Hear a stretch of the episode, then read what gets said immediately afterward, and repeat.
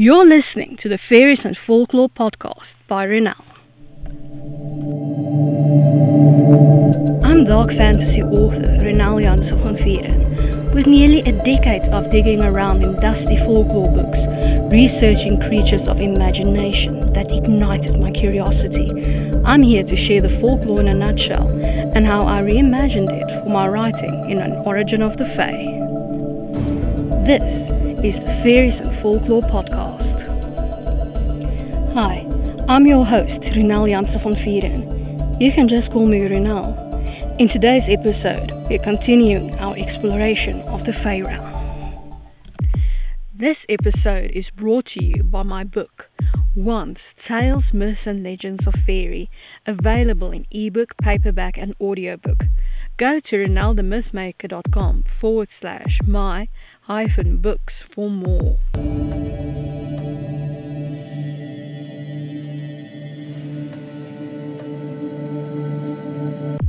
We're continuing our exploration of the power players of fairy. Today's fairy, the Fairy Queen. Folklore in a nutshell by Ronel. The Fairy Queen has always been this powerful, otherworldly beauty cloaked in mystery and whispers. Not a lot can be found in folklore about her, but what is obvious is that she goes by many names and can be found across the globe. In Irish folklore, Aviel is the queen of the Fae. Her name means beauty or burning fire, depending on how old you think her name is. She is a favorite in Irish literature. Mab is the fairy queen in English folklore and makes her appearance in 16th and 17th century literature. Titania is also the fairy queen in English folklore, thanks to Shakespeare's A Midsummer Night's Dream. There are other named fairy queens, but most I cannot even fathom how to pronounce, and I daren't mess it up as fairy queens are most volatile where it comes to courtly manners and being respectful of that all important name, as there is power in a name.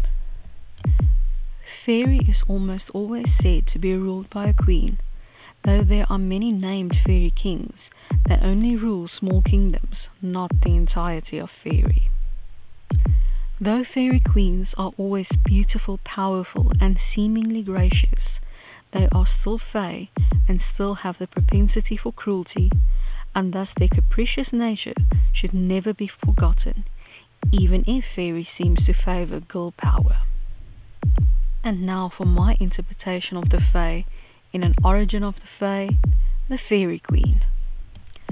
Formal name Queen Andromeda.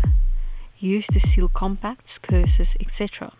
There's power in a name. Known as May. Known love interest Jamie McKinnon, leader of the Golno, Laird of Clan Kinyon. Weaknesses None known. May is the all-powerful queen of the Fae. Though she shares the responsibility of fairy and all Fae with the Dark King, it is on her mercy Fae and others fall when they have transgressed. She makes the rules, she enforces the rules, sending the assassin or the sealing knights after the perpetrators. Only the assassin, the Dark King, and the Kushi can rival her powers. Even Ankou, king of the dead, defers to her. She can be volatile, merciful, caring, and careless, depending on her mood. The rift was caused during one of her careless moments. She is fairy. Everything lives and dies by her whim.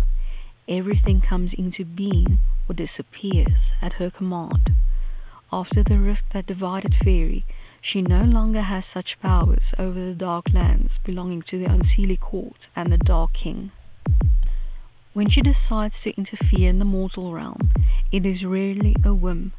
She had foreseen something in a waterfall that is the eye of time, and it had most likely been confirmed by one of the seers or even the fates. May is a powerful, independent woman in charge of a whole race of beings. It is her job to make sure that peace prevails between man and fae, to make sure the Dark King doesn't do more damage than he already did by creating the rifts and the labyrinth, and that everyone survives the unexpected. Little bonus, let's look at the translation of Fairy Queen into Afrikaans. Feekoningin. I hope that you've enjoyed this episode of the Fairies and Folklore podcast and that you've learned something new about fairy. Remember that you can get a transcript of this episode in the description. If you're new to the podcast, why not go and grab your free copy of Unseen, the second book in the fairy tale series, on my website, RonelTheMythmaker.com. Loads of folklore, magic, and danger await. Take care